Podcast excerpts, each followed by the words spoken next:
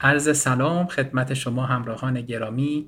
ایمان هستم، کوچ تحول، توانمندسازی، استراتژی و رهبری و همچنین مشاور کسب و کار. با یک گفتگوی دیگه در خدمتتون هستیم تا از زاویه دیگه‌ای زندگی یکی از موفق‌ترین فارسی زبانان دنیا رو بشنویم. توی این سلسله گفتگوها و یا مصاحبه‌های صمیمی که با افراد تاثیرگذار فارسی زبان دنیا داریم، سعی می‌کنیم مسیر منتهی به موفقیت رو از زبان خودشون بشنویم. قصد داریم از تلاش‌ها، ناامیدی‌ها، امیدها و از انتخاب‌هاشون آگاه بشیم که قطعاً میتونه توی زندگی ما هم تأثیر مطلوبی بگذاره و ما رو در راهی که هستیم ثابت قدم تر کنه. پیشا پیش از این که با ما همراه هستید بسیار سپاسگزارم. خب من مجدد سلام عرض می‌کنم به بینندگان عزیز و شنوندگانی که در آینده توی پادکست در واقع این مصاحبه ما رو میشنوند. امروز میزبان نیما جان هستیم. من پرحرفی نمی کنم، میکروفون در اختیار نیما جان که خودشونو برای دوستانی که به تازگی باشون آشنا میشن معرفی بفرمایید. ممنون، مرسی ایمان جان، مرسی از دعوتت. خوشحالم که اینجا هستم و و سلام به همگی که اینجا بیننده هستن و ما ما نمیبینیمشون، ولی امیدوارم همه خوب و خوش باشن هر جایی که هر جای دنیا که هستین. من نیما اسغربیگی هستم. یک معرفی خلاصه این که دانشگاه شریف بودم، بعد استنفورد اومدم برای گراد سکول و بعد از استنفورد در واقع یک استارتاپی بودم. استارتاپی شروع کردیم با یکی از دوستان که حالا فکر می‌کنم به فارسی میشه کارآفرین لغتش. بعد بعد از استارتاپ وارد گوگل شدم. یه مدت نسبتاً طولانی گوگل بودم و هستم، ولی دوباره قراره که برم به سمت استارتاپ. حالا حالا شاید برسیم توضیح بیشتر بدم در این مورد، ولی این تو آره خلاصه. مرسی، عالی بود و چقدر مشتاق هستیم که تجربه یک کارآفرین رو بشنویم که تونسته دنیای مختلف کاری رو تجربه کنه. من مستقیم میرم سراغ سوال اول. خب ما میریم سراغ سوال اول. نیما جان الان توی کمپانی گوگل فعالیت میکنن و میخوان مجدد کارآفرینی کنن. این دستاوردها قطعاً گذشته داشته. میخوایم به دوران نوجوانی شما بریم و دورانی که اولین قدم ها تو حوزه تخصصیتون داشت برداشته میشد، فضای درسیتون و اینها. و این سوال اول من هم اینه که آیا مدرسه تیزوشان بودید یا خیر؟ بله، آره، تیزوشان کرج بودم که که اسمش بود شهید سلطانی. هم هم راهنمایی هم دبیرستان اونجا بودم که خب یک در واقع مدرسه کوچیکی بود در دوران راهنمایی که بعد ما رو بردن توی ساختمان جدیدی که خب خیلی بزرگتر بود و آره اون اونجا اونجا شد. بعد فکر می‌کنم هنوز هم همونجا باشه. شهید سلطانی، بله اونجا بودم. بعد بعد خودم ادامه بدم برگشتو یا آره شور. بعد بعد توی توی دوران دبیرستان که خب هم همین قضایای تب المپیاد بود و خیلی ما شدید توی قضایای المپیاد بودیم و خوندم برای المپیاد کامپیوتر که خب من همیشه علاقه شدیدی به کامپیوتر داشتم و برنامه‌نویسی و کد زدن و الگوریتم و این چیزا. این شد که وارد المپیاد کامپیوتر شدم و تا مرحله کشوری رفتم و توی کمپ تابستونیش بودم و خیلی تجربه جالبی بود با با تعداد زیادی دوستان خیلی باهوش خیلی باهوشتر از من. یک تابستونی گذروندیم که خیلی خیلی جالب بود. بعد بعد از المپیاد خب دیگه قضیه کنکور بود و وارد دانشگاه شدن که من وارد دانش دانشکده برق برق شریف شدم و دیگه چهار سال اونجا علاوه گرایش من بیشتر سمت مخابرات بودم. خودم خیلی خیلی با الکترونیک اونقدر میونه خوبی نداشتم، الکترونیک و قدرت برام یه مقدار خیلی قابل درک نبود.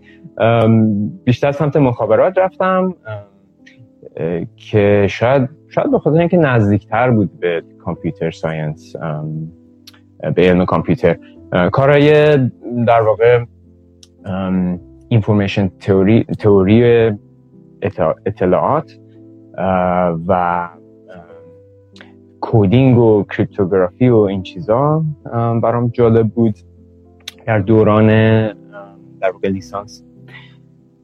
که بعد دیگه بعد بله بله معذرت میخوام. دوستان عزیز، شما هم صدا و تصویر نیما جان رو به صورت قطع و وصل دیدین. اگر اینجوری اون پایین توی کوئسچن بی زحمت بنویسید و اگه خوب میبینید که بنویسید خوب بی زحمت، من خیالم راحت بشه. توی جاهای خود من قطع و وصل میبینم، حالا میتونه در مورد اینترنت خود من باشه، میتونه نه. و اینکه این روزای زمستون کلا روزای بارندگی و برف و اینا، من دیدم اینترنت های کل دنیا قاطی میکنه. خب همه نوشتن خوبه پس. خب عالی، پس ادامه بدید. فقط من قبل از اینکه ادامه بدین یه سوالم میخوام، جملتون رو بگین، بعد من یه سوال در مورد اون دوران قبل از کنکورتون دارم، بعد به من وقت بدید بپرسم. مرسی. آره دیگه جمله من در مورد این بود که دیگه اواخر لیسانس خب دوباره تب خارج شدن از ایران و رفتم به دانشگاه‌های خارج میشه و دیگه منم افتادم تو اون مسیر و این شد که اومدم بیرون و رسیدم به استنفورد، دانشگاه استنفورد. حالا شما سوالتون رو میخواید. چقدر عالی، خوب، چقدر عالی، خوب. نیما جان، چون یه تعداد از مخاطبین ما مادرها و پدرهایی هستن که فرزنداشون دوران راهنمایی و این چیزها رو میگذرونن و مثلا اغلب سوالی که میپرسن روی اینه که حالا آیا در زمان تحصیل فقط از نظر شما که این دوران رد کردید خوبه که همون مدرسه و اینا رو داشته باشیم برای فرزندمون، یا اینکه در کنارش یه سری فعالیت‌ها انجام بشه که سافت اسکیلا رشد کنه؟ البته من میدونم که ما تو زمان ما خیلی سافت اسکیلا و اینا معنی نداشت، ولی حالا تجربه شما اگر بتونید بگید تأثیر آموزش‌های جانبی چه درسی چه غیر درسی در کنار مدرسه به نظر شما چقدر کمک کننده سر آینده؟ ام آره سوال جالبیه. ام و به نظر من، حالا من خودم خیلی اونقدر آموزش های جانبی راستش نداشتم تو این مدت. مثلا شاید در حد این بود که خب مثلا کلاس زبان شاید تنها چیزی بود که در مثلا میشه گفت آموزش جانبی بود، ولی چیز دیگه راستش نبود. به نظر من خیلی بستگی به این داره که اون خود خود طرف به چه چیزی علاقه داره، یعنی خودش میخواد دنبال چه چیزی بره و و چه چیزی رو بیشتر توش رشد بکنه. آره به نظر من نباید چیزی باشه که حالا پدر و مادر فکر میکنن خوبه برای بچه یا برای نوجوان. خیلی یعنی پیشنهاد من بیشتر به جوونا و نوجوانا اینه که بیشتر خودشون رو بشناسن و و نه به خاطر فشار از بیرون، و ولی بیشتر یعنی بیشتر به این خاطر که خودشون احساس میکنن توی زمینه‌ای دوست دارن رشد بیشتری داشته باشن، دوست دارن دنبال بکنن یک مسیر رو حالا در کنار درس. میگم تنها راهی که میتونه مفید باشه اون آموزش های جانبی اینجوریه که خودشون بخوان. خیلی عالی.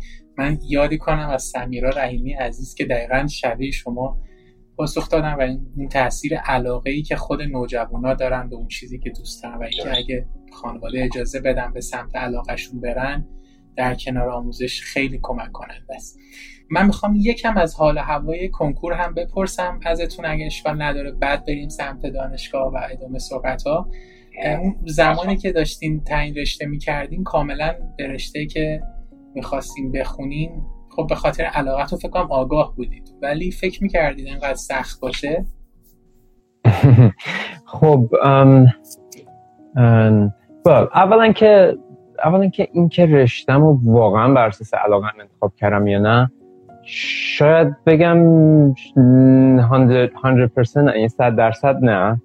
به خاطر اینکه حالا الان الان من به اینجا رسیدم که آره واقعا مهمه که آدم اون علاقه رو داشته باشه، اون اون عشق به کاری که میکنه رو داشته باشه.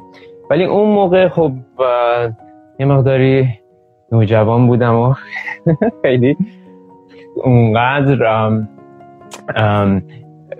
اونقدر به این مسئله خودم اهمیت نمیدادم. شاید در اینجا برق شاید بیشتر از این لحاظ انتخاب شد که خب همه به نظر می اومد که رشته رشته تاپی باشه، یعنی همه خیلی می‌خواستن برق برن، به خاطر اینکه شاید یه دلیلش این بود که برق شریف مثلا موفق بود از لحاظ اینکه خیلی از بچه‌ها از برق شریف می‌رفتن دانشگاه‌های خارج. شاید شاید یه دلیلش این بود که اینقدر طرفدار داشت. ولی آره دلایل مختلف همه با هم جمع شد که باعث شد من به سمت برق برم. ولی واقعیتش اینه که خب علاقم همیشه کامپیوتر بود، یعنی آره نمیدونم شاید یه جور شاید بهتر می بود اگه کامپیوتر می‌رفتم، ولی به هر حال به هر حال آخر سر برگشتم به همون چیزی که علاقه داشتم که کار کامپیوتر باشه. ام بعد نمیدونم سوالتون جواب دادن یا نه، من فراموش کردم که سوال. اوکی نه کامل جواب دادن.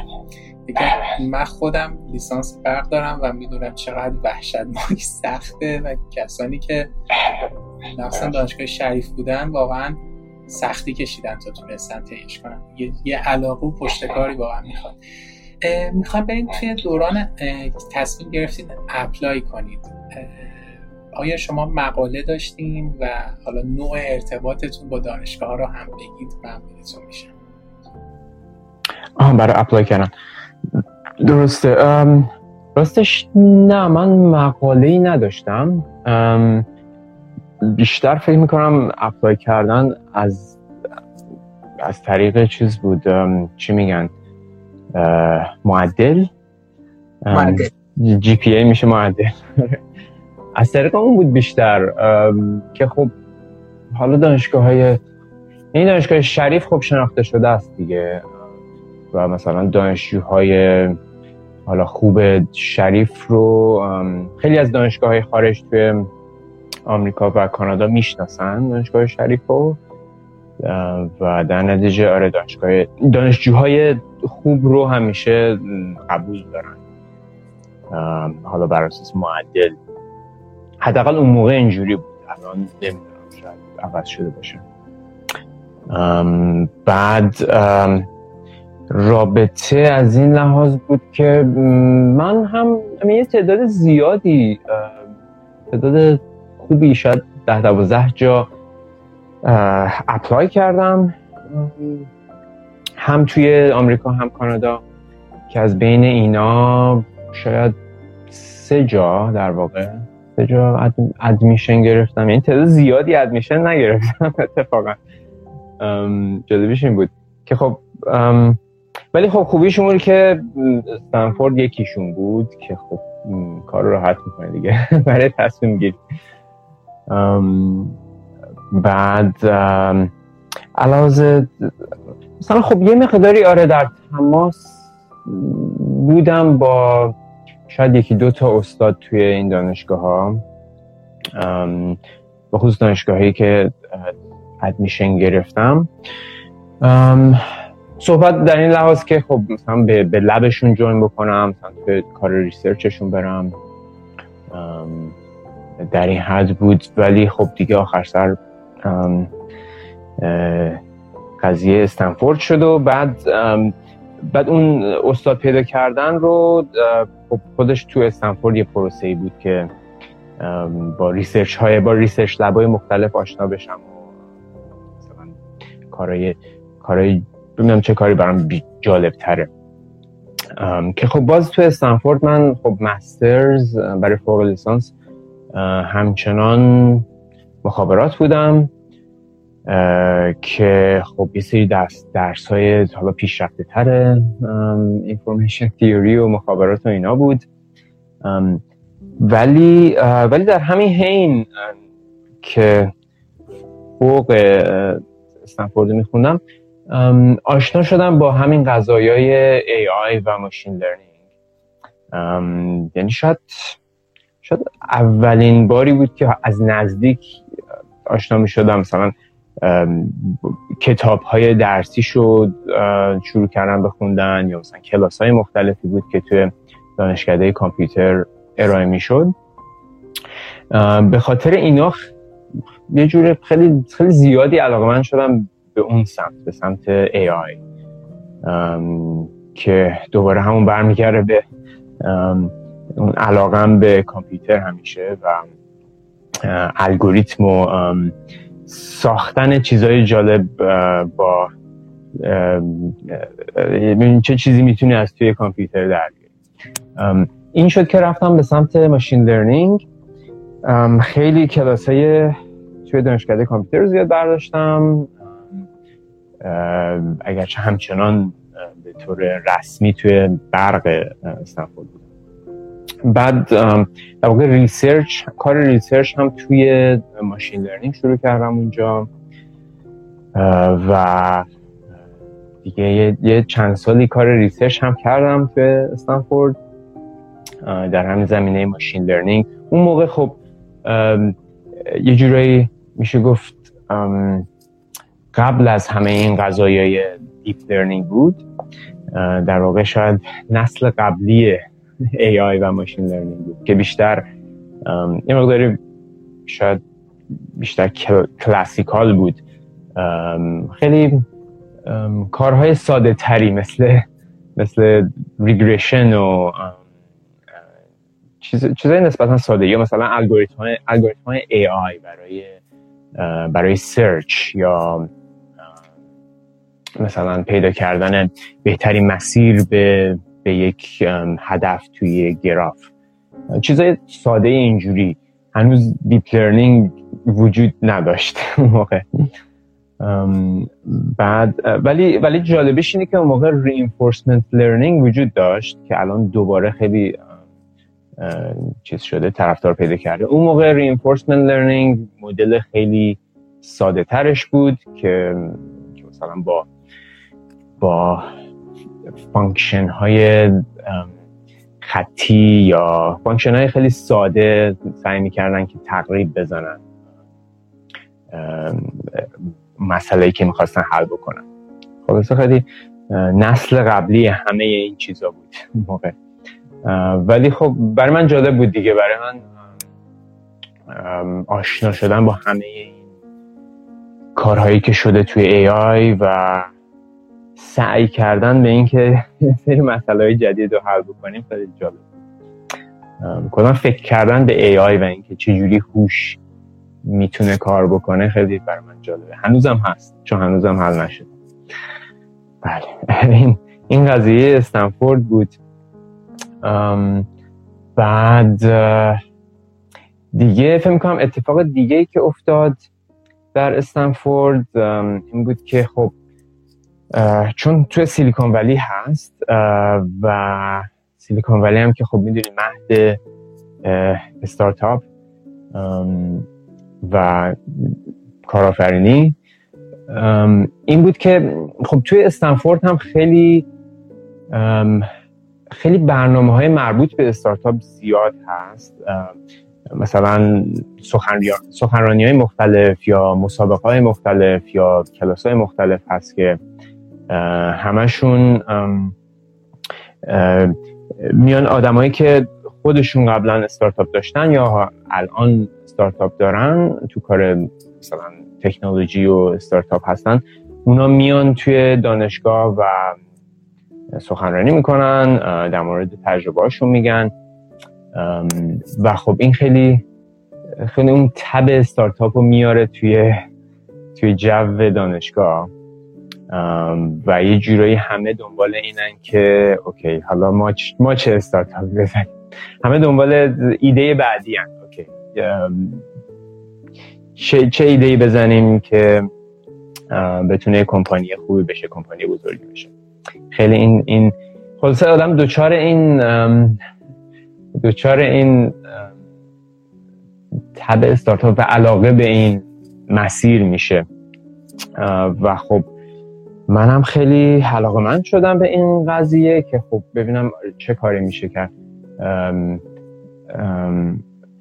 و, و این در حین این بود که من ریسرچ در واقع دکترا میکردم توی استنفورد و خب یک مقداری یه تضادی هم بین این دوتا بود، به خاطر اینکه خب کار ریسرچی که میکنین یه مقداری خب توی لب هست و مثلا یه سری مسائل علمی یا الگوریتمی رو میخواین حل بکنین، ولی مشخص نیست که حالا خب این اصلا فایده ای داره برای دنیا یا نه. ام ام بعد از اون طرف مقایسه میکنیم با کار با امکانهایی که میتونه اتفاق بیفته، کارهایی که میشه کرد از طریق استارتاپ یا از طریق کمپانی زدن.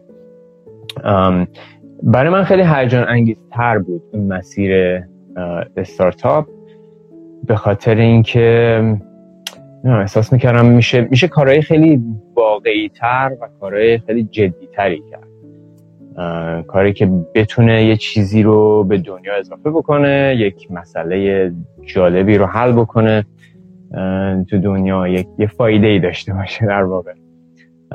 اون قسمتش برای من خیلی هیجان انگیزتر بود تا تا توی لب نشستم ریسرچ کردم. بعد به خاطر همین آره خلاصه منم خیلی دنبال دنبال قضایای استارتاپ رفتم و حالا مسا مسابقه های مختلف به قول معروف بیزنس پلان بود توی استنفورد که من توشون شرکت میکردم، همینجوری برای آشنایی با پروسه. و این شد که یکی از دوستان که توی استنفورد با هم آشنا شدیم، بابک بابک پهلوان، با هم دیگه در واقع شروع کردیم صحبت کردن در مورد ایده های مختلف.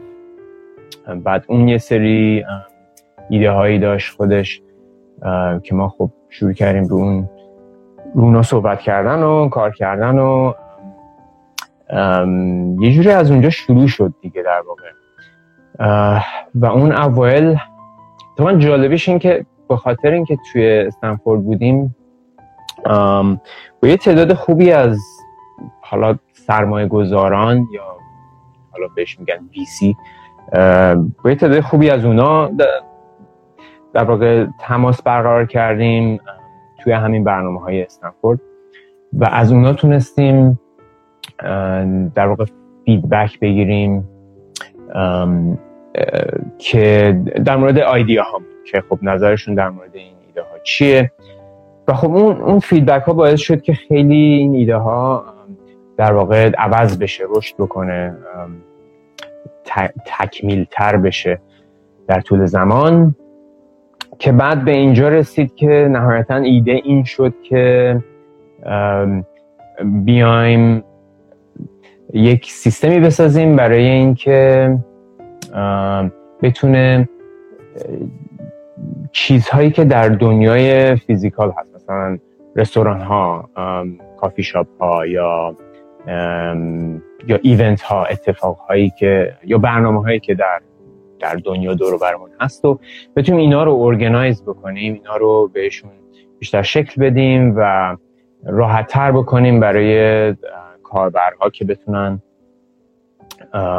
بتونن چیزهای مورد علاقه شون رو پیدا بکنن، که این برمیگره به قضیه حالا اصطلاحش هست ریکامندیشن انجین و پرسونالیزیشن، که یعنی یک سیستمی که میتونه بر اساس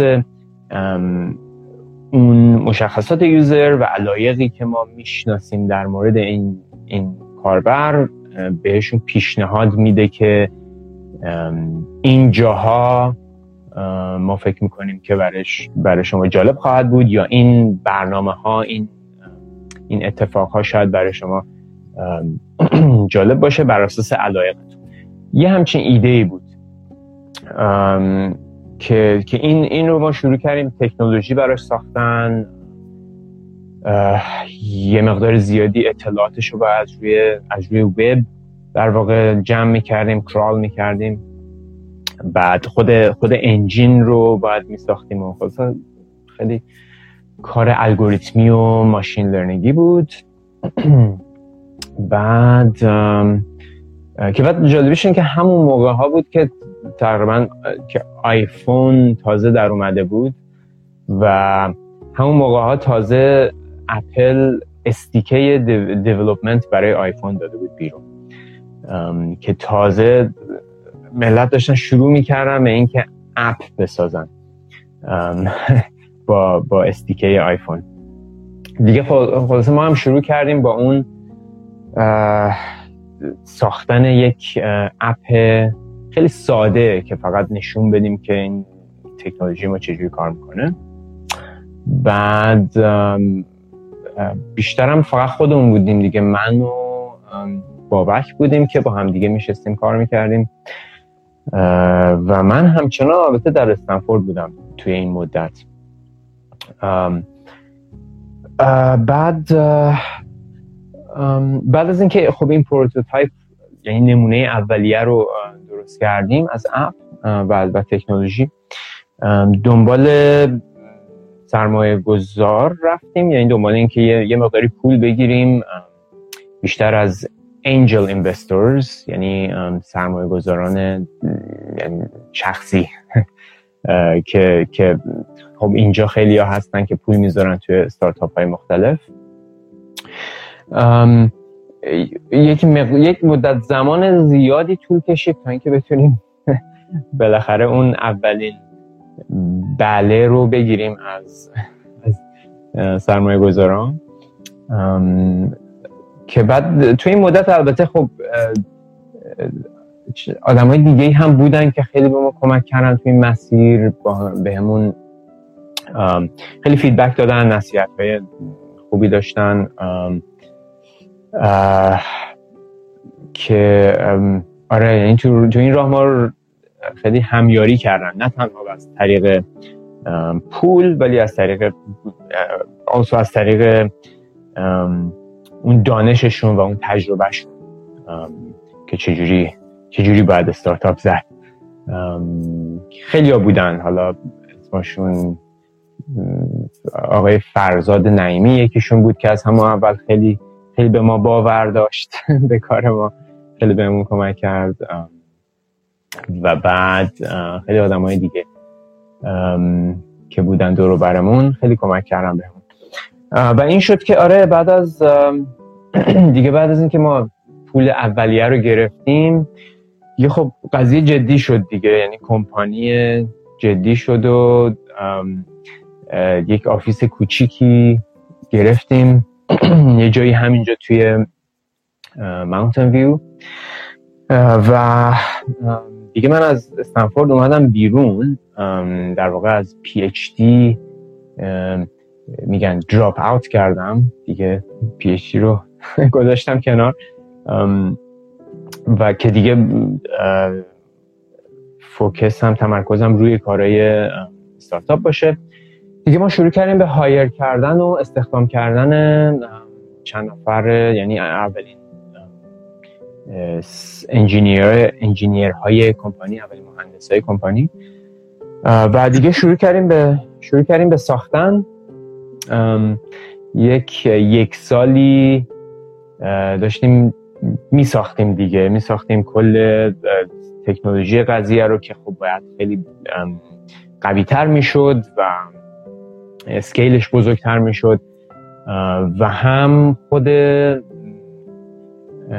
اپ قضیه، اینکه اینکه اون تجربه کاربر باید چی باشه، چه چیزی کار میکنه اون خیلی طول کشید، یعنی دقیقاً یک یک سالی طول کشید، یک سال که حالا شاید کمتر شد، نه ماهی طول کشید تا اینکه بعد از تعداد زیادی ایده های مختلف و پروتوتایپ های مختلف بالاخره به یه چیزی رسیدیم که خب به نظر می اومد نسبتاً بهتر کار میکنه. تو این پروسه خب یه مقدار زیادی هم ما با خود کاربرهای نمونه باشون صحبت میکردیم، ازشون فیدبک میگرفتیم روی پروتوتایپ های مختلف، روی نمونه هایی که ساخته بودیم از از اپ، اینکه تر...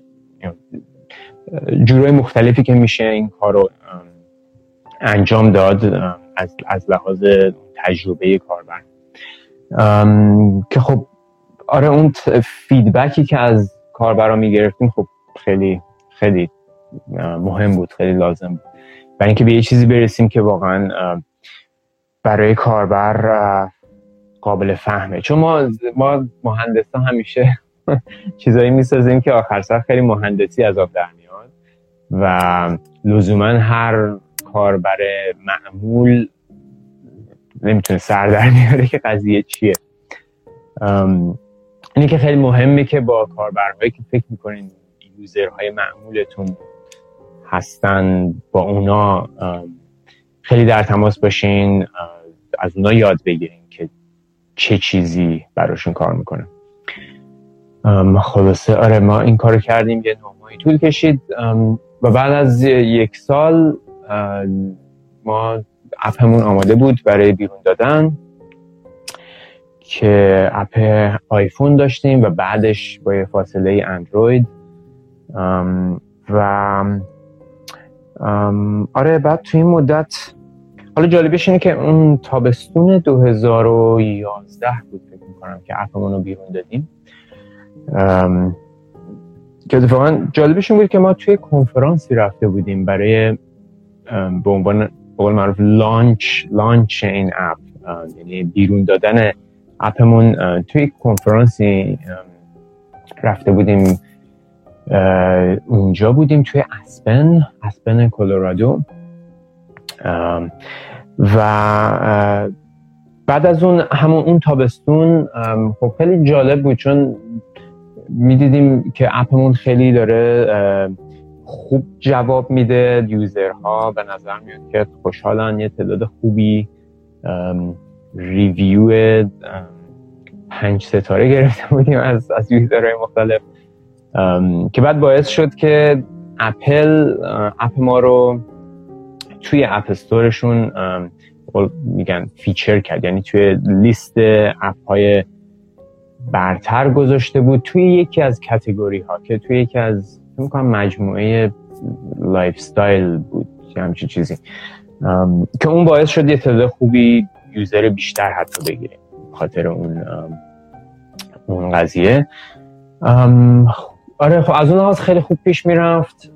بعد توی توی پاییز دنبال این بود که دنبال این بودیم که پول بیشتری ریز بکنیم، یعنی سرمایه سرمایه بیشتری جذب بکنیم برای اینکه خب کمپانی رو بزرگتر بکنیم، کارهای بیشتری بکنیم. در همین حین یه چند تا کمپانی از کمپانی بزرگ همین دور و بر اونها بهمون در واقع ایمیل زدن که خب ابراز علاقه کردن که با همون صحبت بکنن، حالا با حالا با با شاید با اهداف مختلف. ما بیشتر هدفمون که باشون صحبت بکنیم و مثلا باشون پارتنرشیپ درست بکنیم، یعنی یک همکاری با این کمپانی ها برقرار بکنیم. ولی به نظر میاد بعضیشون مثلا دو سه تاشون بیشتر هدفشون این بود که کمپانی رو بخرن، یعنی میخواستن که آره کل تیم و تکنولوژی اینا رو بخرن، چون که حالا شاید ما تو ما توی توی اون زمینه‌ای که کار میکردیم تا اون موقع دیگه شناخته شده بودیم به عنوان یکی از استارتاپ های توی توی زمینه اون موقع بهش بهش میگفتن لوکیشن بیسد سرویسز، یعنی سرویس هایی که بر اساس لوکیشن، بر اساس مکان بهتون یه سرویسی رو ارائه میدن، که خب اون موقع خیلی بحث داغی بود و خیلی استارتاپ های مختلفی بودن در این زمینه. آره اینجوری شد که چند تا کمپانی علاقه‌مند بودن که کمپانی رو بخرن. ما با یکیشون خیلی جلو رفتیم، خیلی بحث ها خیلی خوب پیش رفت، خیلی علاقه‌مند بودن که که بعد بعد از اینکه اون بحث ها پیش, پیش رفت یه کمپانی دیگه وارد شد که اون گوگل بود. سو گوگل هم وارد بحث شد و اونا هم اونا هم به ما در واقع ریچ اوت کردن یا با همون تماس گرفتن که اونا هم می‌خواستن با ما صحبت بکنن. شاید به خاطر اینکه خیلی اون کمپانی دوم، کمپانی قبلی که ما باشون صحبت می‌کردیم، خب یه مقداری کامپتیشن زیادی بود بین این دوتا، رقابت در واقع. اون رقابت شاید باعث شد که گوگل هم خیلی علاقه‌مند باشه که گوگل ما رو بخره به جای اینکه رقیبشون. این شد که بحث با گوگل خیلی خوب پیش رفت و بعد خب ما تصمیممون این بود که اصلا آیا بفروشیم کمپانی رو، آیا ادامه بدیم، اگه بخوایم بفروشیم به کدوم کمپانی بفروشیم. و خلاصه خیلی تصمیم سختی بود.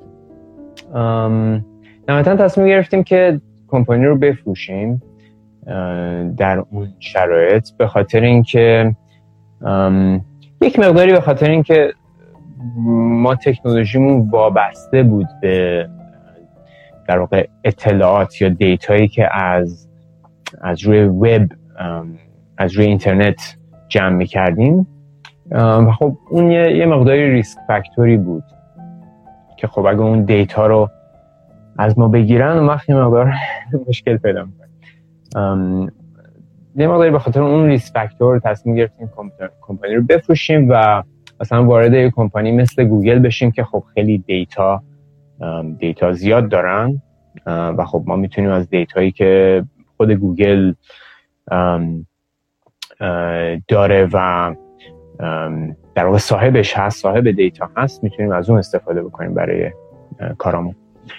و, و همچنین اینکه گوگل خب خیلی کمپانی قوی تری بود از لحاظ اینکه آدم بتونه کارهای خوب کامپیوتر ساینس بکنه. خب گوگل خیلی شرایط بهتری می بود برای اینکه ما بتونیم کارمون رو ادامه بدیم در واقع.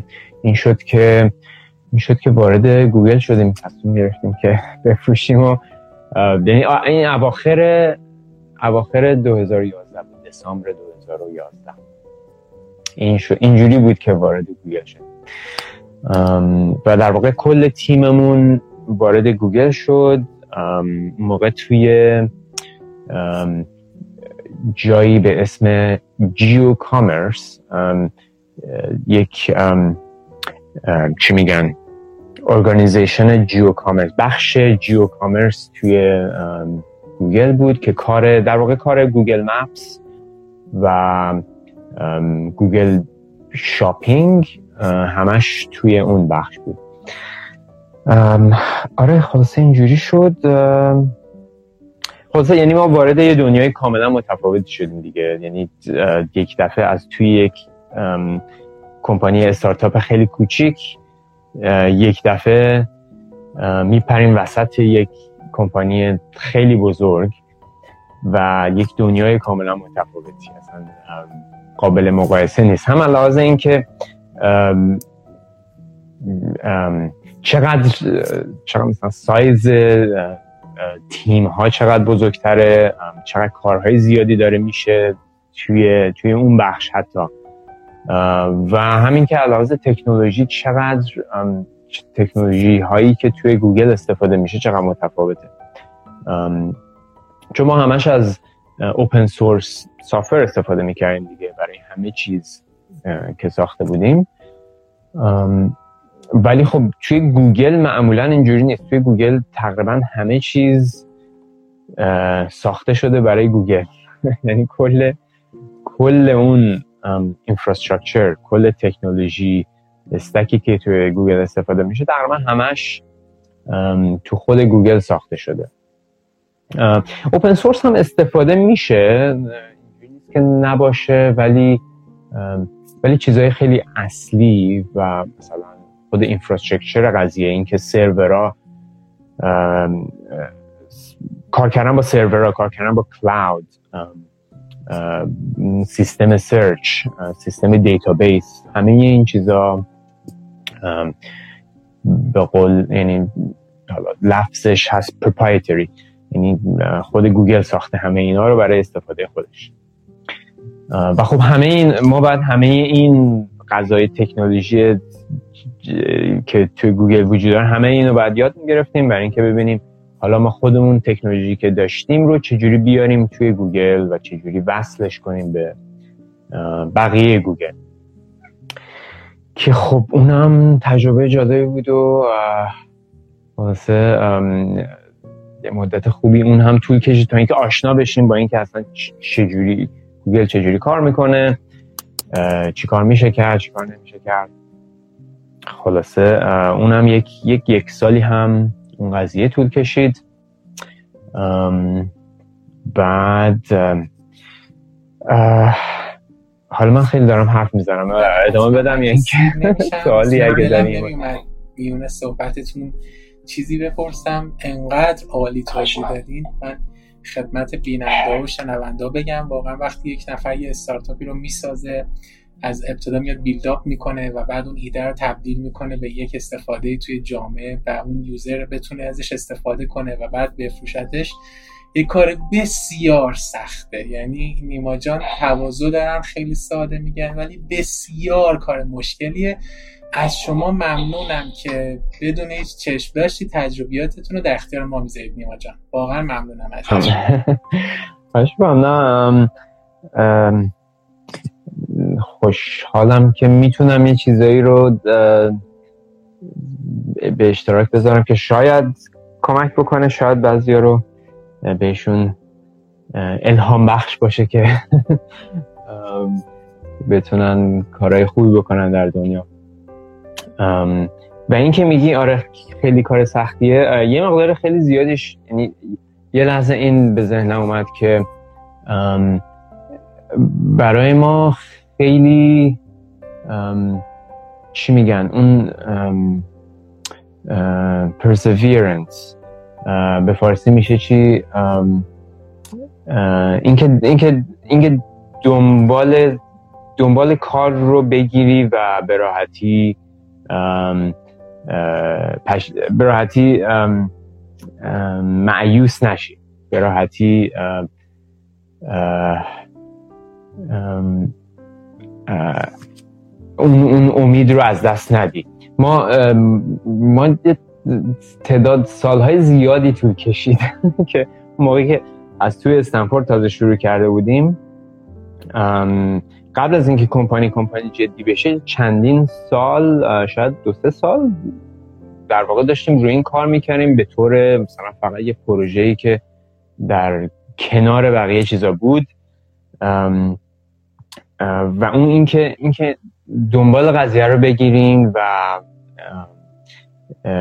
و و ادامه بدیم و و اون اون پیشرفت، هر چقدر هر چقدر کم بتونین یه پیشرفتی توی اون مسیری که میخواین برین داشته باشین، حداقل هر هر هفته یا هر روز یه پیشرفت خیلی کوچیکی، مثلا حتی شده یک یک خط کد اضافه کنید.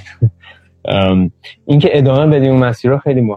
برای ما میگم سالها طول کشید تا شد یک کمپانی جدی و یه مقدارش هم خیلی خیلی خوب بود که دو نفر بودیم. البته الحاظ مؤسسان مؤسسان این این کمپانی دو نفر بودن یا بیشتر از یک نفر بودن همیشه کمک میکنه، چون ام چون همدیگه رو میتونین بیارین بالا دیگه. وقتی یه نفر میره پایین یا مثلا یه ذره ناامید میشه، اون یکی میتونه ببره بالا و و بالعکس. خیلی میتونین همدیگر رو از این لحاظ بالانس بکنین یا یا رگولیت بکنین، به همدیگه در واقع امید بدیم، به همدیگه همدیگه رو پوش بکنین که این راه رو ادامه بدیم. خب خب من این کاملا یادم میاد که بابک در این زمینه خیلی خوب بود که اون همیشه همیشه خوب دنبال کار رو میگرفت و و ناامید نمیشد، که خب خیلی کمک کرد به این که بالاخره کمپانی جدی شد و به به نتیجه رسید. ما یه یادی کنیم از بابک جان و انشالله یه روز بتونیم میزبانشون باشیم توی لایو. حتما. من جدد این موضوع واقعا تاکید میکنم، یعنی ما حتی توی لایو یکی دوستان شنیدیم خاطرشون از این که یه سری دوست یک سری از افراد از مایکروسافت آمده بودن بیرون و با هم استارتاپ راه انداخته بودن و شکست خورده بودن. یعنی واقعا راه اندازی استارتاپ حتی اگر اکسپریانس خوب خوب هم داشته باشی خیلی درصد کمی هست. درسته. بسیار خدا قوت داره. ممنون.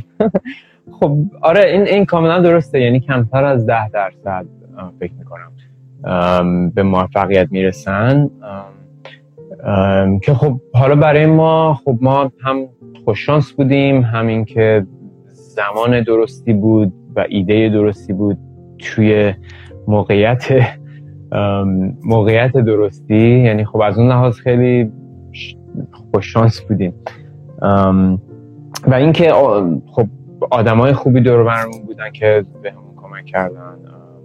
یعنی آره نمیتونم بگم که ما خودمون بودیم، فقط ما خودمون خوب بودیم، یعنی خیلی شرایط مختلفی بود در دور و برمون که باعث شد نهایتاً به این به موفقیت برسه. ولی به نظر من حتی حتی اگر به موفقیت هم نرسه همچنان میارزه این تجربه تجربه استارتاپ. یعنی نباید خیلی به این وابسته باشین که حتما باید به موفقیت برسه و یعنی هیچ فایده ای نداشته. خیلی اصلا خیلی از اون اصل قضیه بیشتر به نظرم اون رشدی که آدم توی این پروسه به دست میاره، نه تنها از لحاظ رشد چی میگن پروفشنال یا حرفه‌ای که خب خب آدم خیلی چیز یاد میگیره به خاطر اینکه همه کار رو باید بکنین دیگه، همه چیز از از سرور و الگوریتم و دیتابیس و همه اینا گرفته تا مثلا خود فرانت اند و اپ و انالیتیکس و همه چیز رو باید باید خودتون انجام بدین. از اون رشد هست، ولی علاوه بر اون حتی شاید مهمتر از اون اون رشد شخصیه، از این لحاظ که توی این چالش هایی که اتفاق میفته، بالا پایین هایی که داره، چجوری به طور شخصی و لحاظ احساسی چجوری باهاشون برخورد میکنه. اون اون که چقدر چقدر با بالا پایین های کار کمپانی میتونی خوب برخورد بکنیم و و چالش ها رو تبدیل بکنیم به به فرصت ها، به فرصت های بهتر. اون قسمتش اون قسمتش خیلی مهمه، یعنی اون قسمت چیزی که همچنان همچنان من دارم یاد میگیرم.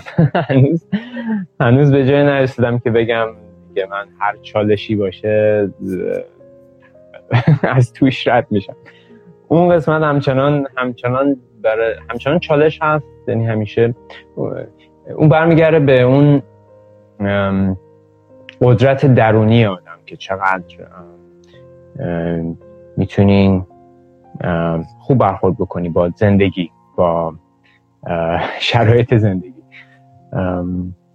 اون قدرت درونی که خب این اینجور اینجور مهارت ها رو خب خیلی توی کار استارتاپ آدم مجبور میشه یاد بگیره.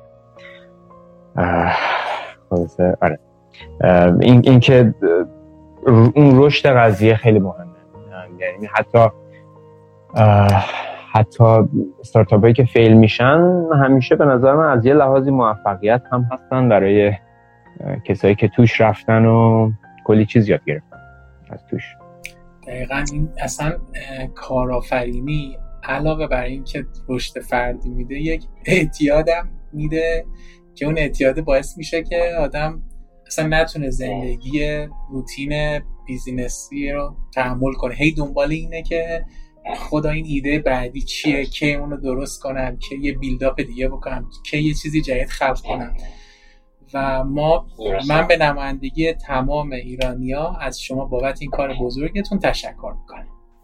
ممنون، متشکر. لطف دارید. حالا کارمون شاید خیلی هم بزرگ نبود در مقایسه با کارهای خیلی بزرگتری که شده و ایرانیا خب خیلی ایرانیای موفق‌تر هم هستن که کارهای بزرگتری هم کردن و میکنن که خب خیلی جای بر من جای خوشحالی داره که میبینم خیلی خیلی ایرانیا حداقل این دور و بر که میبینم خیلی بیشتر دنبال استارتاپ زدن و کارآفرینی و اینا هستن ام ام که خب خیلی خیلی هیجان انگیزه. خیلی هم عالی و خوب. ما که سیر نمیشیم این قسمت رو بپرسیم، ولی به خاطر اینکه بتونیم سوالا رو متنوع کنیم من با اجازهتون از این فضای کارآفرینی یکم دور میشم، بعد دوباره بهش برمیگردم. مرسی. دوستان وقتی در واقع صحبت‌های شما رو میشنون و شلوغتون رو میشنون فکر میکنن که شما تمام وقتتون رو درگیر کار هستین، ولی خب من میتونم که قطعا یک ورک لایف بالانس خوب دارید، یه مدیریت زمان خوب دارید بین کار و زندگی شخصی و تفریحتون. در مورد مدیریت زمان هم بتونید صحبت کنید ممنونتون میشم. آره سوال خوبیه. آره این قضیه به خصوص خیلی سخت میشه توی وقتی آدم کار استارتاپ داره میکنه، به خاطر اینکه اینقدر اینقدر اون کاری که داره میکنی نزدیکه علاوه احساسی که خب آدم تقریبا همیشه میخواد روی اون قضایا فکر کنه یا میخواد بیشتر وقت بذاره چون چون چون از علاقه میاد دیگه. یعنی امیدوارم که از علاقه بیاد که که کاری که دارین برای استارتاپ میکنین، یعنی اون چیزی که دارین میسازین به خاطر اینه که you know, یک یک یک علاقه، یک انرژی، یک عشقی از از درون آدم هست که میخواد اون چیز رو بسازه. که خب این این برای من پیش میاد باز وقتی مثلا در مورد مسئله های تکنیکال فکر میکنم. خیلی آدم میتونه غرق بشه توش، مثلا تا آدم تا نصف شب تا ساعت یک دو شب دارم فکر میکنم به یه چیزی ام، که حل نمیشه. بعد خب این اون وقت یه مقدار به هم میزنه دیگه بالانس زندگی رو، ولی خب یه مقدارش بخشی از استارت زندگی استارتاپ هست دیگه، نمیشه خیلی جداش کرد از از زندگی.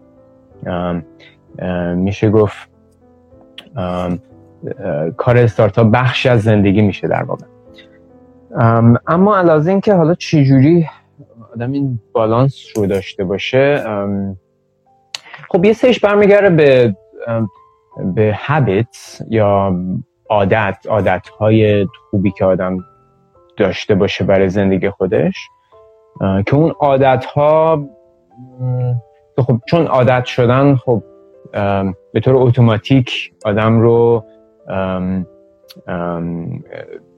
همچنان وصل نگه می‌دارن به یک سری چیزهای دیگه‌ای. مثلا مثلا برای من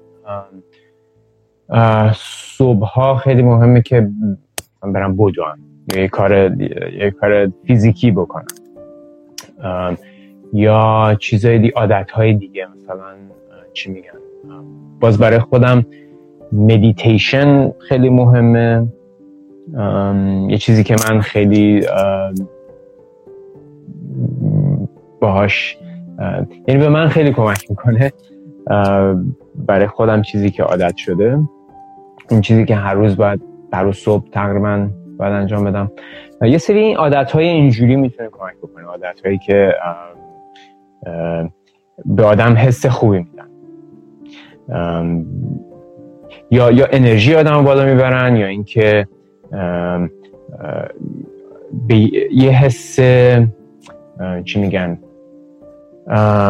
آرامش، آدم رو میتونه به یه حس آرامشی برسونه که از اون دغدغه مثلا کار و مسئله هایی که تو ذهن آدم هست که باید حل بشن یه مقدار از اونا یک ام ام یک زمانی از اونا دور بشه، به یک آرامشی برسه که بعد بتونه با, با فکر بازتر برگرده به اون دغدغه‌های فکری. این دوتا برای من خیلی کار میکنه. بعد چیزهای دیگه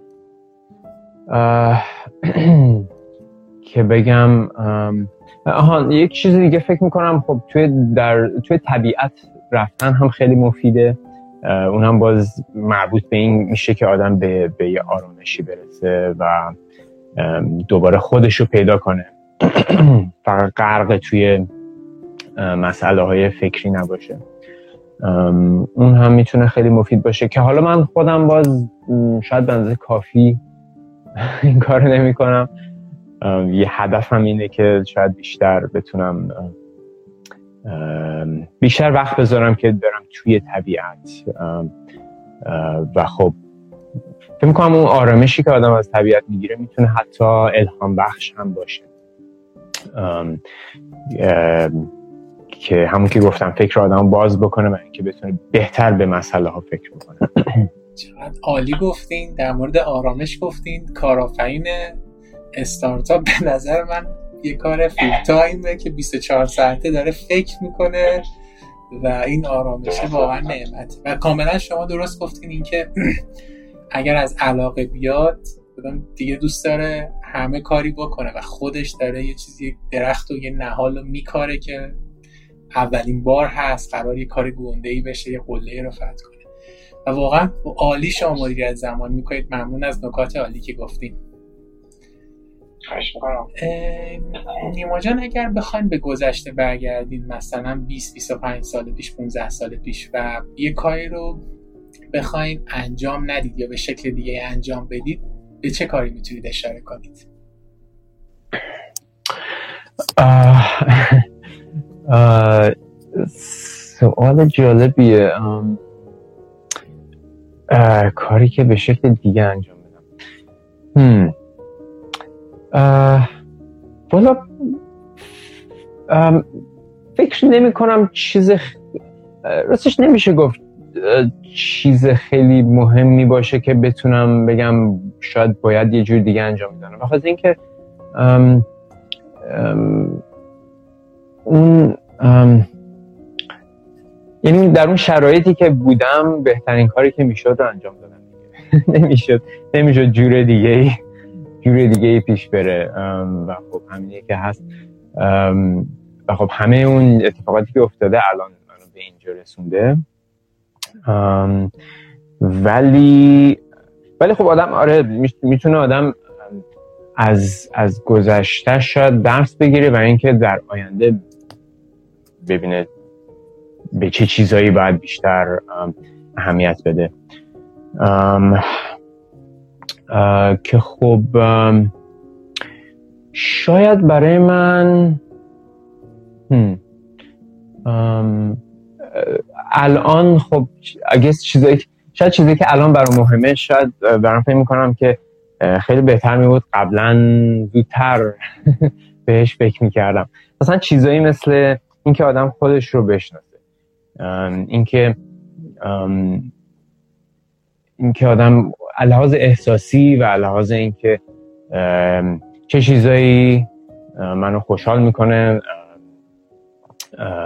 چه چیزایی چه چیزایی هنوز باعث ناراحتی میشه، که که اون به من نشون میده که خب چه چیزی رو من در خودم باید بهتر بکنم. این این خودشناسی و این آگاهی به نظر من خیلی کمک میکنه در رشد در رشد شخصی. و خب چیزی که الان من خیلی خیلی بهش اهمیت میدم، ولی خب شاید دوست داشتم زودتر زودتر شروع میکردم این قضیه رو. و دیگه چی؟ دیگه این که احساس کنم الان خب به این نتیجه رسیدم که آدم ها خیلی مهمن. این که این که چه آدم هایی دورور دورورمون هستن و باهاشون صحبت میکنیم، در تماس هستیم، اونا خب خیلی تأثیر داره روی مسیری که انتخاب میکنیم تو زندگی، چون همه چی داره همه چی رو تأثیر میذاره دیگه. و خب آدم ها خیلی تأثیر بزرگی هستن در, در زندگی ما و در رشد ما. و آره به نظرم این که آدم در مورد اون هم آگاهی داشته باشه، که آدمایی که دور و برمون هستن چه چه تأثیری میذارن، آیا آیا من آگاهانه دارم انتخاب میکنم که با با چه کسانی ام ام در تماس باشم. ام و ام و و اینکه اون اون تأثیری که میذارن و اون رشدی که میتونن به آدم ارائه بدن خیلی مهمه. و و حتی در زمینه استارتاپ و بیزنس هم خیلی مهمه. از این هاست که اون کانکشنایی که داریم، خیلی از فرصت‌ها از طریق اون کانکشن‌ها و و روابط با آدم‌ها میاد. تقریبا همیشه اینجوریه، یعنی هر فرصتی که پیش میاد، فرصت بیزنسی، از طریقش از طریق میاد که یک نفری رو ما میشناختیم که اون بعد مثلا آدمای دیگه رو میشناخته، که بعد و اون باعث شده که ما با یک با یک سرمایه گذاری آشنا بشیم، یا با یک کاستومر یا مشتری آشنا بشیم، که بعد باعث رشد بیزنس میشه. یعنی از اون لحاظ هم خیلی مهمه که با آدمای زیادی آدم بتونه در ارتباط باشه و از کمک‌هاشون و از ارتباطات خودشون بتونیم بتونیم برای رشد بیزنس استفاده کنیم. چه عالی، چه نکات خوبی بود نیما جان. یکی این که چه آدمای دوره برمونن، و یکی هم بحث خودشناسی، که واقعا همین که ما بدونیم ما اصلا اومدیم تو این دنیا که به ملاقات خودمون بریم، و هرچی زودتر به ملاقات خودمون بریم بهتره. خودش یه درس بزرگی. تا تا الان در مورد پیشرفت‌ها صحبت کردیم، الان میخوام در مورد روزای تاریک صحبت کنیم، در مورد روزایی که کارتون اونجوری که باید جلو نمیرفت، یا اینکه احساس شکست می‌کردین. چجوری این روزا رو رد کردین؟ هم. آره این آره جالبه این قضیه قضیه این چالش ها که همیشه پیش میان. والا اینا همیشه هست، همین الانش هم اتفاق میفته، شاید هر هفته، حالا نه خیلی شدید، ولی ولی همیشه همیشه پیش میاد، به خاطر اینکه ام، ام، یه بخش زیادش به خاطر اینه که خب اونجوری که ما آدم ها چی میگن، هیومن نیچر، طبیعت انسان اینجوریه که که که ما میتونیم خیلی راحت غرق بشیم توی یک توی یک مشکلی، بعد اون مشکل صد برابر بزرگتر به نظر میاد، فقط به خاطر اینکه داریم روش تمرکز میکنیم. ام این دیگه طبیعت انسان هست. یه مقداری دوباره برمیگرده به همون آگاهی، ام که آدم این آگاهی رو نگه داره، که حتی, حتی وقتی که مشکلی داره پیش میاد و من توش الان غرق هستم و خیلی فکر میکنم دیگه دنیا به آخر رسیده، آدم این آگاهی رو داشته باشه که که شاید نه شاید شاید این فقط ذهن من هستش که الان داره خیلی زیاد روی این موضوع خاص تمرکز میکنه و خیلی بزرگتر از اونی که هست میبینتش. اون آگاهی خیلی کمک میکنه و اینکه آدمو میتونه بیاره بیرون شاید از از اون از اون چاله چاله ذهنی در واقع، که خب یک یک تصویر بزرگتری رو ببینی از اینکه خب نه شاید خب خیلی چیزای دیگه شاید خوب باشه. حالا این یه مسئله در مقایسه شاید اون قدری که به نظر من میاد شاید بزرگ نباشه. آدم میتونه تصویر بزرگتری رو ببینه و با ذهن بازتری نگاه بکنه به به اون مسئله. در نهایت در نهایت منظور من این هست که خیلی از این چالش ها پیش میاد به خاطر اینکه به خاطر چالش های درونی. یعنی من به این نتیجه دارم میرسم که چالش های بیرونی فقط یک در واقع یک ابزاریه یا یک حالا میگن آینه‌ایه برای اینکه آدم چالش های درونی خودش رو ببینه، که کجا من هنوز به اندازه کافی قوی نیستم در درون خودم که بتونم با این مسئله درست برخورد بکنم و و چون و چون نمیتونم درست برخورد بکنم این باعث میشه که دوچار ناامیدی بشم یا دوچار افسردگی یا یا یأس بشم و و اون آگاهی شاید بتونه کمک بکنه که بهتر ببینیم به این این اون چالش رو در واقع فرصتی ببینیم برای اینکه دوباره برگردیم به همون خودشناسی که کجا من میت... کجا من هنوز لازمه که خودم رشد بکنم تا بهتر بتونم با این مسئله برخورد بکنم. ام این ام این روش من الان این هست که خب خب هنوز هنوز خیلی کار داره و من خودم دارم روش خیلی کار میکنم. بعد البته یه بحث دیگه هم هست، یعنی من کاملا متوجهم که شاید چالش هایی که تو ایران هست هم تعدادش خیلی بیشتر باشه هم فرم های خیلی متفاوتی داشته باشه با چالش هایی که اینجا ممکنه وجود داشته باشه. اون, اون کاملا هست، یعنی شاید شاید تو ایران در شرایط ایران شاید خب چالش های خیلی بیشتری باشه که آدم باهاش برخورد میکنه در طول در طول کار یا زندگی. آره اون اون مطمئناً هست، ولی هر جایی که باشین یا تو ایران یا بیرون از ایران همیشه به هر حال همیشه چالش هست، به خاطر اینکه همون که گفتم چالش ها نهایتاً درونیه و میتونیم و عبور کردن ازشون اون اونه که بتونیم از چالش‌های درونی خودمون عبور بکنیم و بالاتر بریم. چقدر زیبا، چقدر عالی گفتین که چالش‌ها آینه درونی ماست و این که نشون میده هنوز تو نقطه نیاز به قوی شدن و پخته‌تر شدن داریم. چقدر خوب، مرسی. اگر بخوایم به یک جمله، بیت شعر یا ضرب المثلی اشاره کنید که همیشه سلوحه زندگیتون هست توی تمام لحظات، به چه چیزی میتونید اشاره کنید؟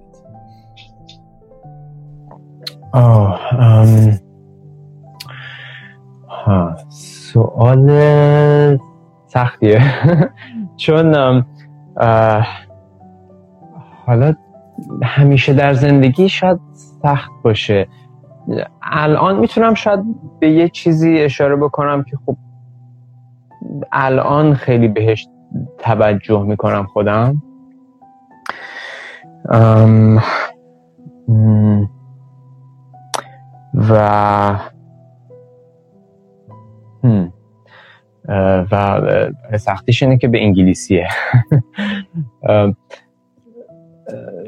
ام البته خب چند تا چیز چیزهای مختلفی هست. ام، ام، حالا باید بینشون انتخاب بکنم. ام،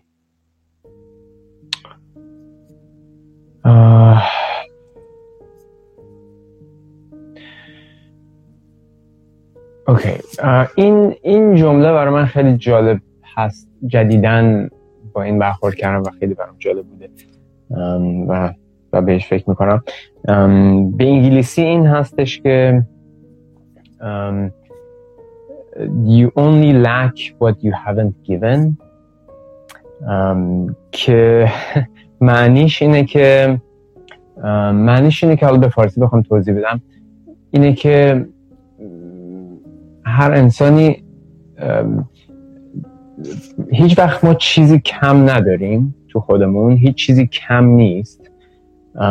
چند تنها چیزی که به نظر به نظرمون کم میاد اون چیزهایی که ما خودمون به خودمون اجازه ندادیم، ام، ام، یعنی خودمون داریم جلوش رو میگیریم. مثلا فرض کنین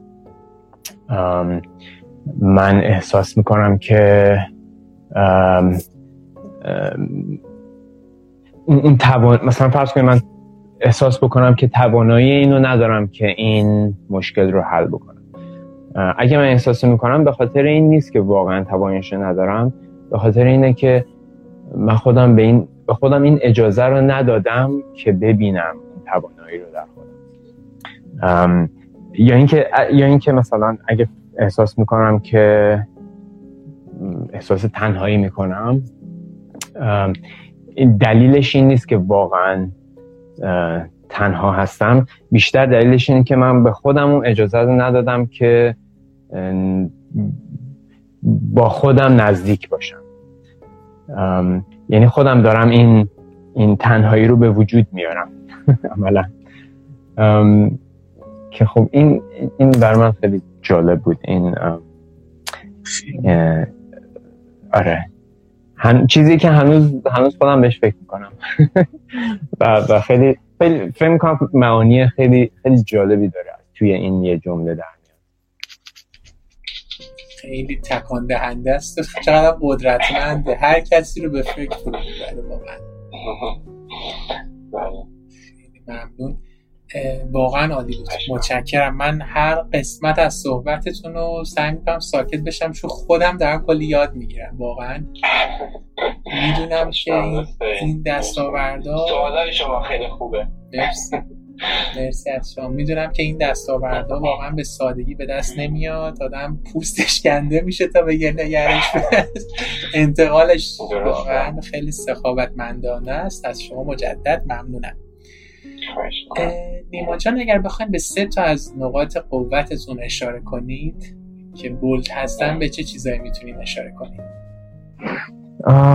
نقاط قوت، این سوال هم سخته چون من خیلی دوست ندارم از خودم تعریف کنم. نقاط قوت والا یک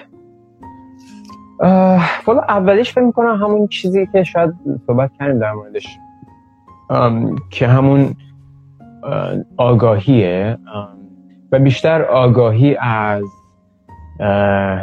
از نقاط ضعف خودم. حالا این این که خب نقاط ضعف که نقاط ضعفه، ولی آگاهی از نقاط ضعف میتونه یک نقطه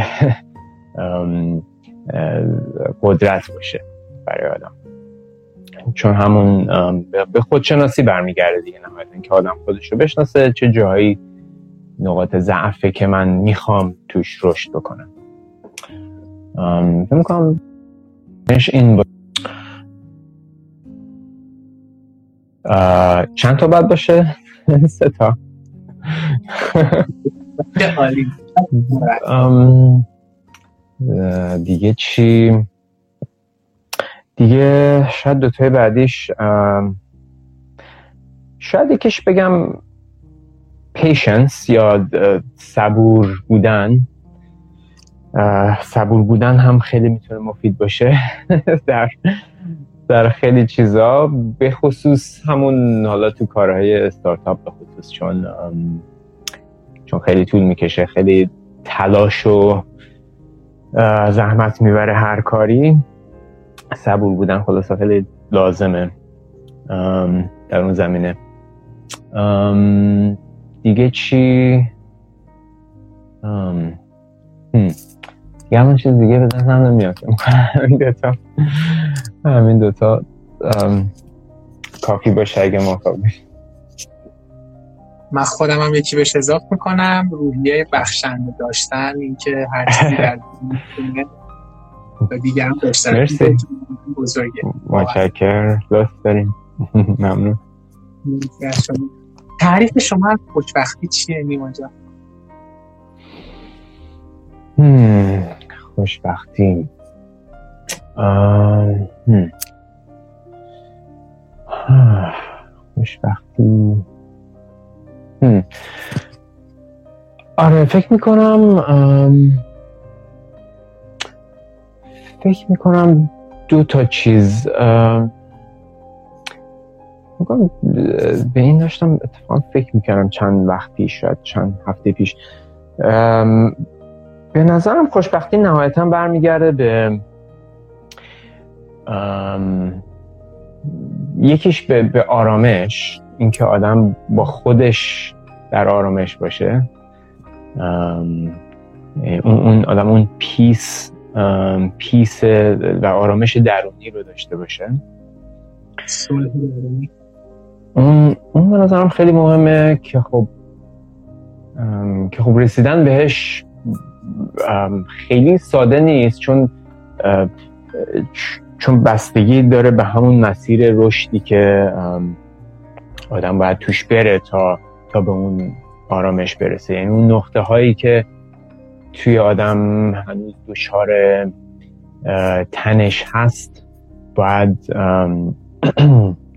باید در واقع حل بشه و رفع بشه تا آدم به اون پیس درونی برسه. ولی خب چیزی که آدم همیشه میتونه به سمتش پیش بره،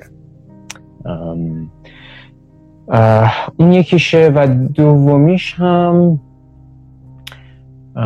شاید این که آدم با بتونه با در واقع با عشق زندگی بکنه.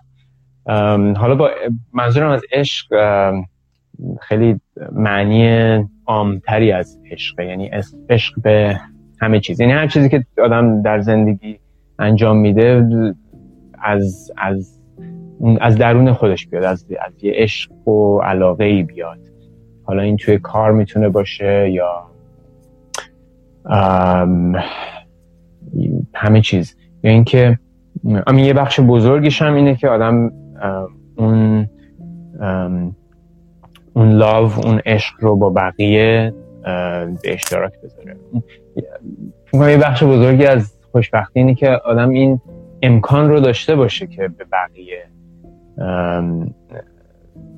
به اشتراک بذاره اون عشق و اون محبت. میتونه خودش یک یه بخش بزرگی از خوشبختی باشه. ام، که خب حالا چرا من اینو میگم، چرا دادن عشق مهمه؟ به خاطر اینکه فکر میکنم دادن عشق در واقع در همون زمانی که عشق داده میشه در همون زمان آدم عشق هم دریافت میکنه. در واقع این که میگن giving is receiving، آدم در همون لحظه‌ای که در واقع عشق رو با بقیه به اشتراک میذاره به همون مقدار در واقع دریافت میکنه، به خاطر اینکه از درون خود آدم میاد. سو so, um, uh, آره اینم یه بخش بخش بزرگیشه. من خیلی عالی بود، خیلی لذت بردم. خواهش میکنم. دیگه نکته‌ای نیست در مورد این سال، در مورد تعریف خوشبختی؟ ام فکر کنم همین دوتا باشه برای من، تا اونجایی که من تا حالا بهش فکر کردم به این دوتا رسیدم. آره خیلی هم عالی، ممنونم از شما. برای جوانایی که تو دهه بیست زندگی هن و برای جوانایی که تو دهه سی زندگی هن توصیه‌تون چیه که چه مهارت‌هایی رو تو خودشون تقویت کنن تا آینده راحت‌تر به اهدافشون بتونن برسن؟ چه مهارت هایی درسته؟ خب خب این خیلی بر برمیگرده به این که به چه سمتی میخوان برن، یعنی اون دوباره همون علاقه شخصیشون در چه سمتی هست.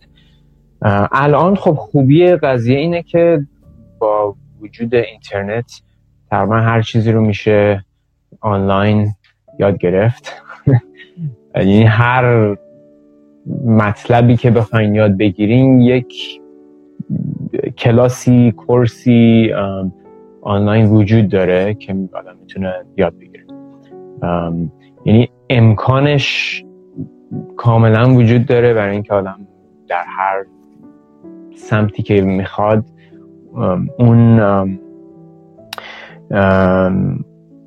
اون نالج، اون دانش و اون در واقع مهارت هایی که لازمه رو میتونه به دست بیاره. حالا این میتونه در زمینه حرفه‌ای باشه که خب همه جور چیز هست، مثلا الان حالا در زمینه ماشین لرنینگ خیلی زمان هیجان انگیزیه، به خاطر اینکه خب اولا که کلاس های ماشین لرنینگ آنلاین هست به طور مجانی و اینکه خیلی از این ابزارهای ماشین لرنینگ و ای آی به طور مجانی وجود داره، اوپن سورس، و عملا هر کسی میتونه از صفر شروع بکنه و و برسه به جایی که میتونه مسئله های واقعی حل بکنه. این خیلی هیجان انگیزه که که برای که همه همه این ابزارها و دانش وجود داره برای هر کسی که بخواد توی مسیر بره. در نتیجه به نظرم یه بخش زیادش همین برمیگرده به اینکه اول اون مس اون اون علاقه شون رو پیدا بکنن که چه چیزی بهشون اون هیجان رو میده. اون هیجان هست که آدم رو پیش میبره دیگه نهایتاً توی توی هر مسیری، چون به هر حال یه مقدار زیادی زحمت و تلاش و زمان لازم داره که آدم به یه لول مهارت برسه و و عملاً تو میگم تنها راهش اینه که آدم هیجان هیجانش رو داشته باشه که که ادامه بده توی اون مسیر. ام، که بعد حالا پیدا کردن این که من به چه چیزی علاقه دارم، خب اون خودش اون خودش یه مقداری شاید کار ببره. برای اون من پیشنهاد میکنم که چیزهای مختلف رو امتحان بکنم، یعنی فقط یک یک مسیر رو توش نرم، به خاطر اینکه حالا شاید ماشین لرنینگ الان خیلی طرفدار داره در نتیجه من برم سراغ ماشین لرنینگ.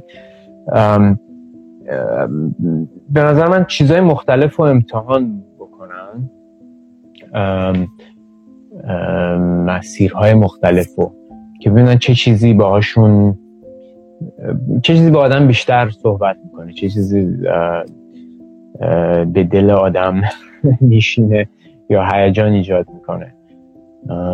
اون اون در واقع اکسپلوریشن یا گشتن یا جستجو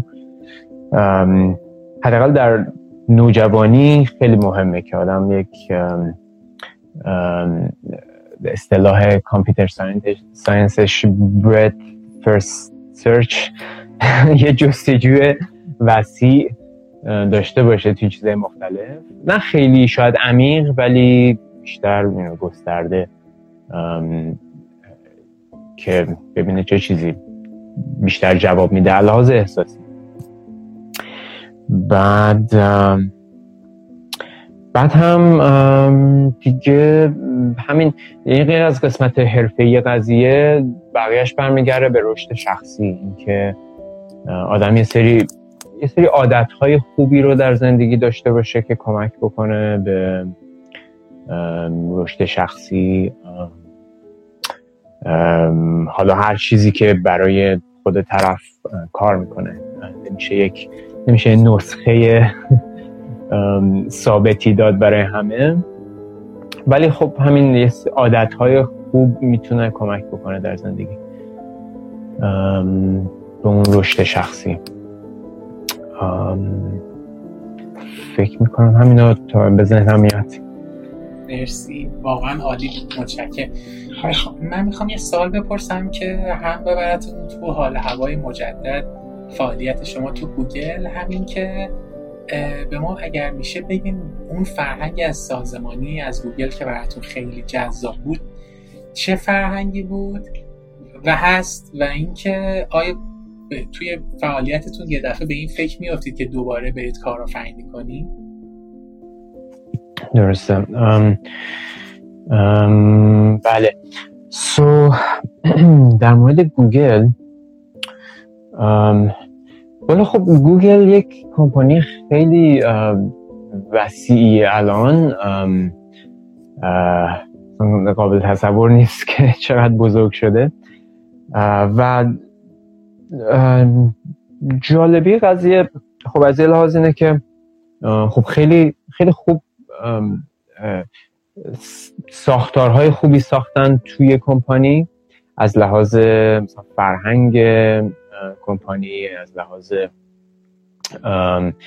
انواع اقسام ابزارهایی که وجود داره یا یا موقعیت‌هایی که وجود داره برای اینکه برای اینکه این کلاً کارمندان گوگل این تعداد زیاد میگم صد خورده ای هزار نفر آدم رو بتونن منیج بکنن، مدیریت بکنن به نحو موفقی. اصلا یک یک تیم خیلی وسیعی هست که فقط روی این قضیه کار میکنه، روی خود فرهنگ توی کمپانی و روی چیزایی مثل فیدبک گرفتن و فیدبک دادن یا منتورشیپ توی توی کمپانی یا ام، ام، چی میگن پرفورمنس ریویو، که نمیدونم به فارسی چی میشه، همین ابزارهای مختلفی که استفاده میشه توی توی گوگل و و خیلی فرهنگی که توی گوگل هست. البته تیم با تیم فرق داره، خیلی خیلی بستگی داره به اینکه اون لیدرشپ یا مدیریت تیم چطور هست. میتونه میتونه فرهنگ تیم یه مقداری متفاوت باشه، ولی توی گوگل به طور کل خیلی فرهنگ اینجوریه که اولا خیلی چی میگن خیلی توجه میکنن به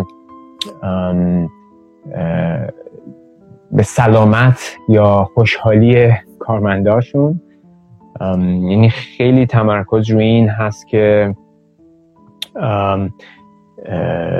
برخلاف شاید بعضی کمپانی های دیگه خیلی تمرکز روی این هستش که کارمندا یک بالانسی داشته باشن بین کار و زندگیشون و به نظر میاد، به نظر من همیشه حس من این بوده که خیلی به کارمندا به عنوان انسان نگاه میشه، از این لحاظ که نیازهای انسانی دارن که که باید مثلا باید وقت خودشون رو داشته باشن، همش نباید کار بکنن برای اینکه به ددلاین برسن. اون قسمت قضیه خب خیلی جالبه. بعد دیگه قسمت دیگه فرهنگ توی گوگل این که یک یک فرهنگ خیلی همکاری خوبی وجود داره، این که همه خیلی باز هستن به این که ایجاد همکاری بکنن بین تیم‌های مختلف، یعنی از لحاظ خیلی محدودیت نیست که مثلا این تیم فقط باید روی این چیز خاص کار بکنه. خیلی در واقع حتی در واقع انکوریج میشه یا چی میشه به فارسی، پیشنهاد میشه که تیم ها با تیم های مختلف در تماس باشن و حتی ایجاد همکاری بکنن، چون از طریق این اینجور کانکشن ها، اینجور ارتباط های بین تیم های مختلف هست که خیلی وقتا چیز جدید به وجود میاد، ایده های جدید به وجود میاد از طریق این ارتباط ها و خیلی وقتا پروژه های جدید شکل میگیره. خیلی خیلی به طور باتم آپ، یعنی از پایین به بالا، خیلی از پروژه ها از, از, از طریق پایین به بالا در واقع تعریف میشن که خیلی جالبه، خیلی خاصه در مورد گوگل. یعنی توی گوگل خیلی مهندسا، انجینیرها خیلی جای کار دارن برای اینکه خودشون ایده های جدید بیارن و و اون ایده ها رو مثلا بحث بکنن به به بقیه کارمندای دیگه دور و برشون، مهندسای دیگه یا تیم های دیگه، و یه همکاری به وجود بیارن که بعد میشه یک پروژه جدید یا مثلا یک ام یک ام فیچر یا یک حتی شاید یک پروداکت جدید. بعضی وقتا این قضیه از پایین به بالا بودنش هم خیلی خیلی جالبه که این فرصت رو میدن در واقع به مهندسان. گوگل کلا خیلی به مهندسا خیلی ارزش میده دیگه چون چون کمپانیه که دو تا مهندس شروعش کردن، در اینجا خیلی خیلی تمرکز روی مهندسی هست، مهندسای مهندسای نرم افزار دیگه بیشتر، که مهندسا خیلی قدرت دارن از اون لحاظ، یعنی حرفشون خریدار. سختی و اینکه تا حالا به فکر این افتادین که دوباره کارآفرینی کنین؟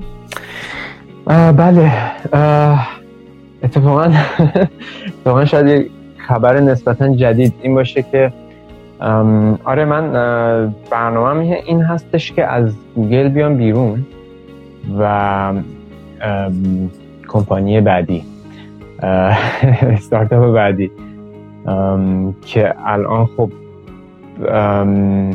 یک مقداری در واقع مشغولش هستیم، صحبت‌هاش هست و داریم داریم شروع می‌کنیم کارهای کمپانی بعدی رو. اتفاقاً در در واقع خیلی همین الان داره اتفاق میفته. عشق خلق کردن باعث میشه آدم از گوگل بیاد بیرون. عشق خلق کردن یه ایده جدید و تبدیل کردنش به یه درسته. آره، همین که میگی این دو... یعنی دلیل این که حالا من این تصمیم رو گرفتم باز همین برمیگرده به این که چه چیزی برای من هیجان انگیزتره و احساس کردم الان به جایی رسیدم که خب دیگه حالا شاید توی گوگل اونقدر اونقدر که قبلا قبلا بود شاید دیگه اونقدر رشد نمیبینم الان، و خب شاید باید یه محیطی مقدار عوض بشه که که بتونم تو جوانب جوانب دیگه‌ای جلو برم.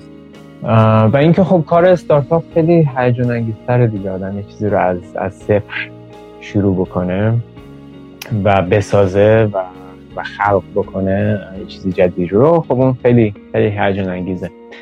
سو در واقع اون هیجان است که آدم نهایتاً باعث میشه تغییری بده. اون آدرنالینی که تماشا میکنه، اون آدرنالین هیچ ترش رو نمیشه. دقیقاً دقیقاً واقعاً همینطوره. لحظه شماری میکنیم که موفقیت بعدی شما رو بدیم. مرسی، متشکرم، دوست دارین. من ما سریمون رو میکنیم، حالا ببینیم به کجا میرسیم. اگر هم حالا فکر میکنید سرمایه گذار یا نیروی متخصصی حالا بیاد توی تیم شما کمک میکنه، این چون من این لایو و پادکست هم میکنم، میتونید بهش اشاره کنید، یعنی اگه ایمیلی هست فکر میکنید بهتون ایمیل بزنن، اگه کسی سرمایه گذار بود یا کسی که توی حوزه‌ای، خوشحال میشم اون ایمیل یا اون راه ارتباطی با شما رو هم بفرمایید که باتون مستقیم بتونن ارتباط بگیرن. برای ارتباط آره حتما برای ارتباط میتونم آره ایمیلمو میتونم بهتون بگم که در تماس باشیم. حالا ایمیل شخصی ما اگه بخوام بگم بخوام استفادهش بکنم، بله میگم حتی لینکدین هم آره لینکدین که آره لینکدین که هست منو اگه سرچ بکنین اونجا پیدا میکنین. ایمیل شخصی هم هست نیما دات asg at gmail.com سو این رو هم اگه آره حتما هر کسی اگه خواست در تماس باشیم یا سوالی نظری چیزی داشت حتما خوشحال میشم.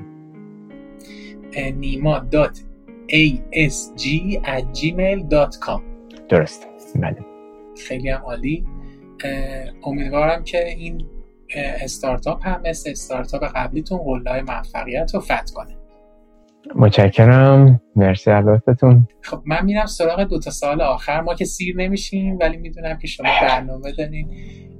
اگر مرسی اگر بخواید به چند تا موضوع اشاره کنید که آینده تکنولوژی به سمتش میره و تاثیرش تو زندگی بشر دیده میشه، به چه موضوعاتی اشاره میفرمایید؟ درسته، علاوه تکنولوژی ام خب خب یه مقدار زیادش که همین به نظرم همین بحث ای آی هست که خب خب الان خیلی هیجان زیادی در در موردش هست، مقدار زیادی ریسرچ میشه روش.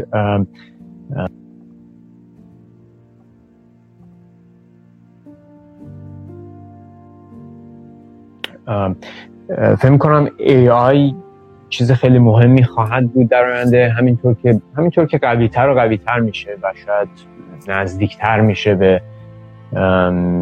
اون لول هوش انسان، کاربردهاش هم بیشتر میشه دیگه. هرچی بیشتر بتونه شاید شبیه به ما فکر بکنه، میتونه برای برای انسان‌ها مفیدتر هم باشه. میتونه کارهایی که ما الان لازم انجام بدیم و میتونیم بدیم به مثلا ای آی انجام بده، یا حتی کارهایی که الان نمیتونیم انجام بدیم و بدیم به ای آی انجام بده.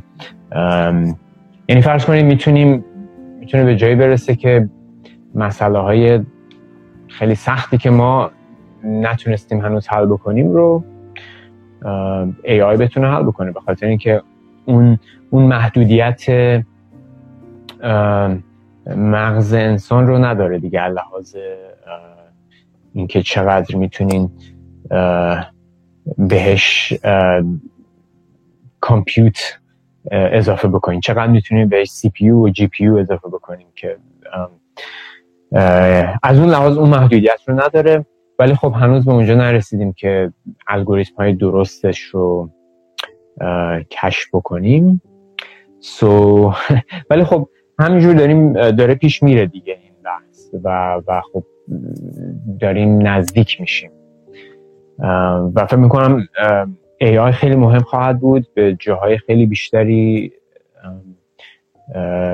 مسئله های خیلی بیشتری میتونه کمک بکنه. بعد مربوط به ای آی هم روباتیکس هست.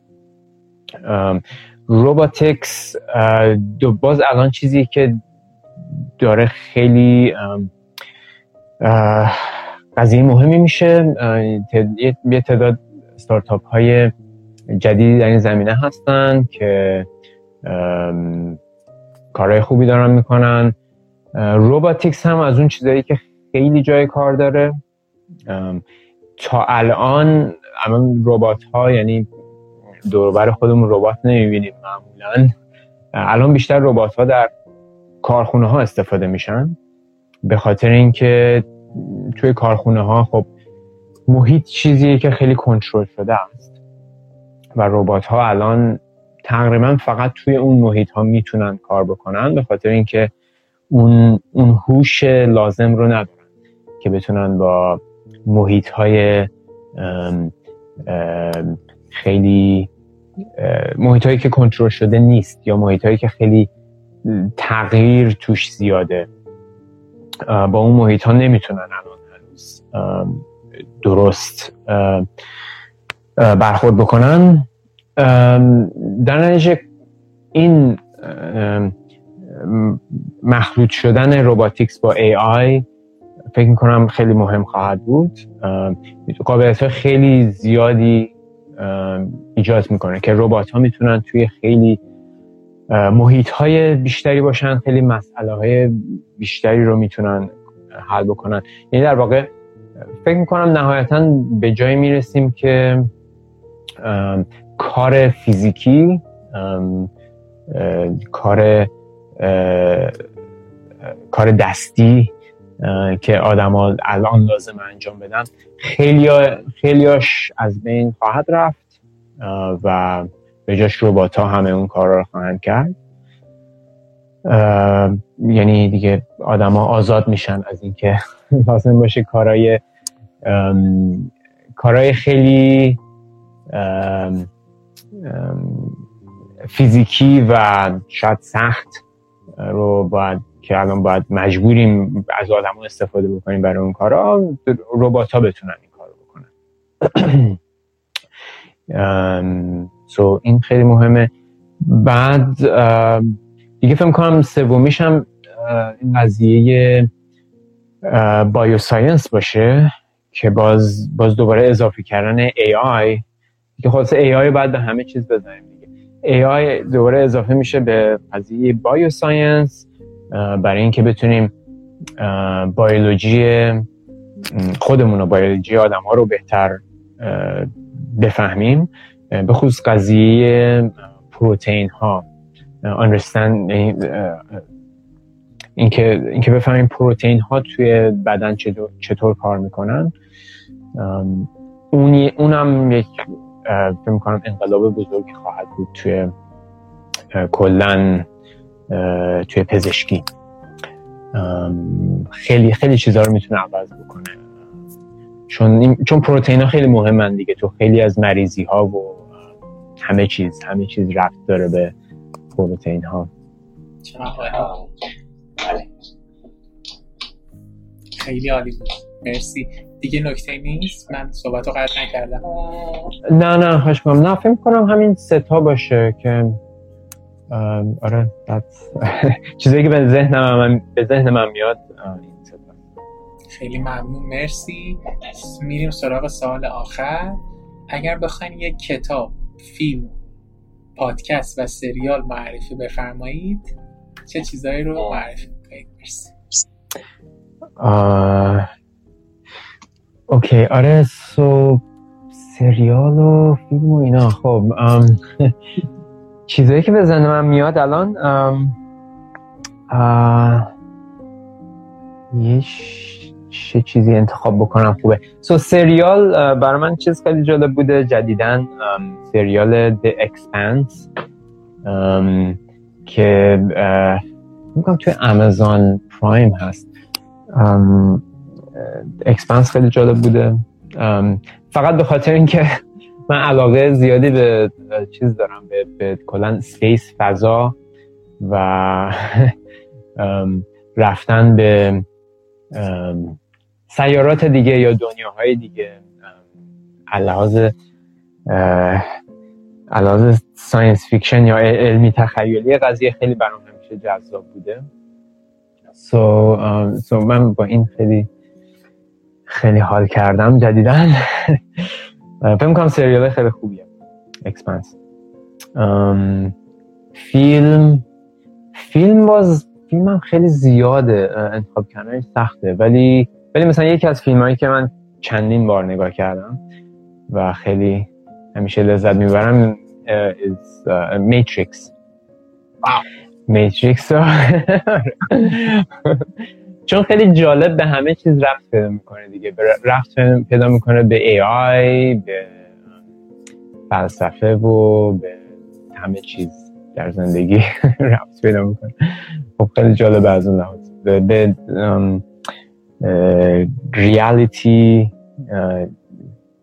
طبیعت طبیعت انسان، همه همه این چیزا از اون لحاظ خیلی جالبه. دیگه چی؟ کتاب کتابم باز فکر می‌کنم خیلی زیاده. شاید یه کتابی که حالا جدیداً جدیداً داشتم میخوندم اسمش هست The Obstacle The Obstacle is the Way، که به فارسی میشه موانع خود راه هستن، که باز برمیگرده به همون بحثی که داشتیم در مورد چالش ها، که چالش ها باعث در واقع رشد ما میشن. این کتاب مال رایان رایان هالیدی هست فکر میکنم، که خب جالبه یه مقدار از دید از دید استویک استویک فلسفه استویک به به قضیه نگاه میکنه. سو آره کتاب جالبیه. بعد دیگه چی؟ پادکست پادکست پادکست هم باز زیاده، چیزای مختلف هست. یکیشون که به ذهنم میاد یه پادکستی هست به اسم Hidden Brain. Hidden Brain خیلی جالبه چون خیلی در مورد برینه دیگه، در مورد مغز و و چی میگن سایکولوژی، روانشناسی و هر چیز، همه چیز مربوط به بحث‌های جالب میکنن در مورد روانشناسی و یه مقداری هم شاید نوروساینس. آره چیزی که الان به ذهنم میاد، ولی باز پادکست جالب هم خیلی خیلی زیاد هست، ولی شاید بهترینشون همین باشه بین چیزایی که من دیدم. چقدر عالی. قبل از اینکه جمع‌بندی کنی من میتونم اندازه سه چهار دقیقه یکی دو تا سوال از دوستان که پرسیدن بپرسن؟ حتما. بله آره آره حتما. یکی از دوستان پرسیدن که نظرتون راجع به ترکیب آر ال و روباتیک چیه؟ آه. آه. خیلی سوال جالبیه. من آر ال خودم نمیدونم چی، اگه یک کمک هم کنید بدونید. شور آره.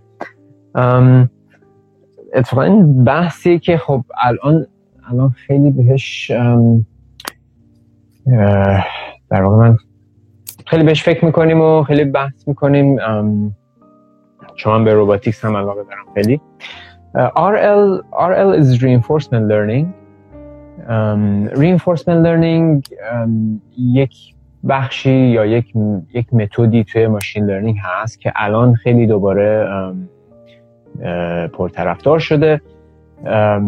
این بحث اینه که تو مسئله هایی استفاده میشه که باید تصمیم گیری در طول زمان اتفاق بیفته.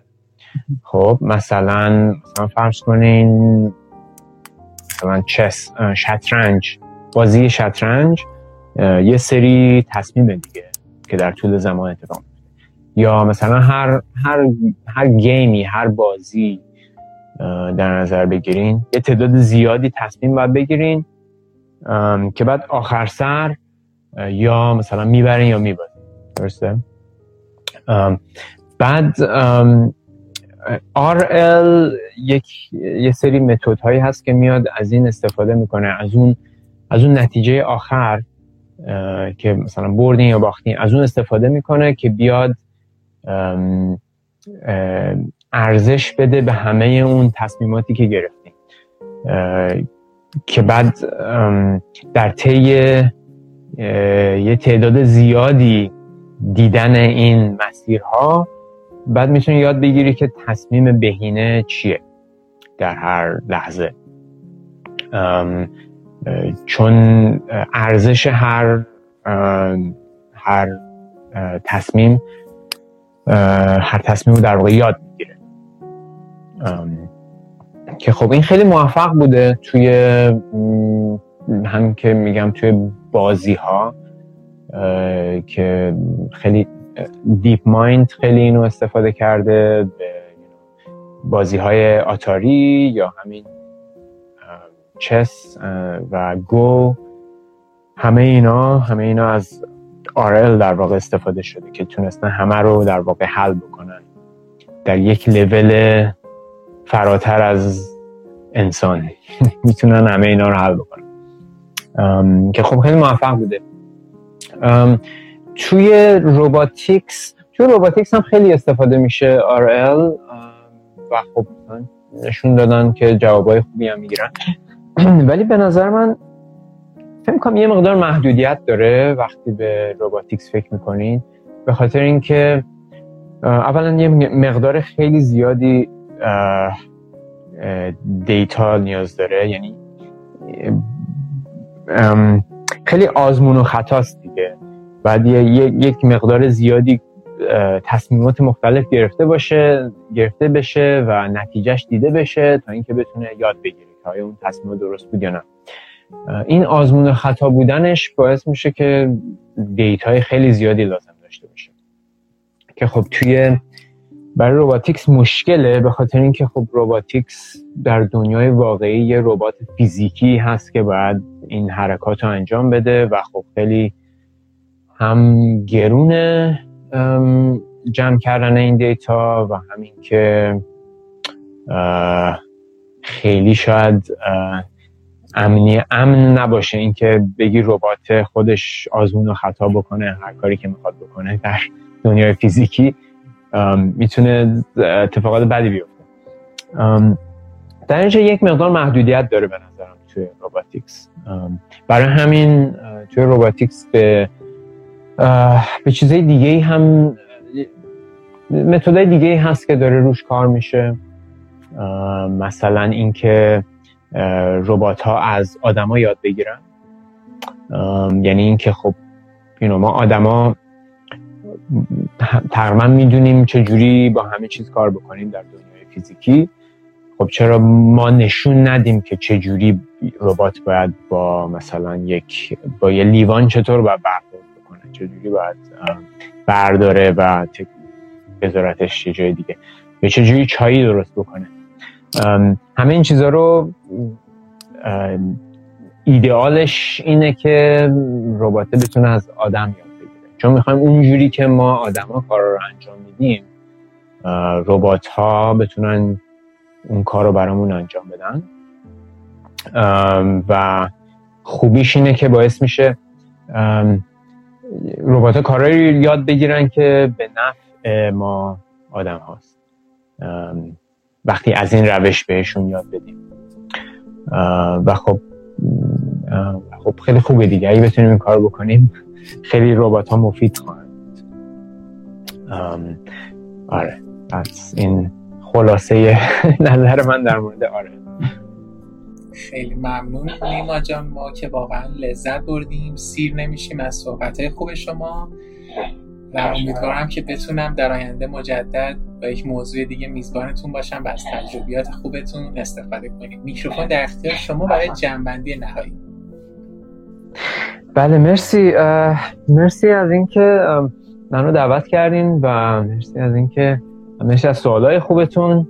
خیلی من خودم هم خیلی خیلی حرف زدم ولی ولی خیلی خیلی جالب بود برای خودم، من هم لذت بردم از از این صحبت با شما و و ممنون. مرسی مرسی که منو منو دعوت کردین و مرسی از همه که گوش دادن به صحبت‌های دراز من. امیدوارم که تا یه میبی تا یه جاهایی مفید بوده باشه و به امید دیدار. خیلی ممنون، مرسی. تا دفعه بعد. ممنون و خدا نگهدار. خدا نگهدار. مرسی از همگی. شبتون بخیر. ممنون همگی. شب همگی و روز همگی بخیر. خدا نگهدار. خدا نگهدار. خداحافظ. خداحافظ. مرسی از اینکه با ما همراه بودید، بسیار سپاسگزارم. امیدوارم که نکات خوبی رو تونسته باشین از این مصاحبه برداشت کنید. اگر سوال، پیشنهاد و یا انتقادی درباره روند این مصاحبه و یا هر موضوع دیگه‌ای دارید، ممنون میشم در کامنت ها برامون بنویسید.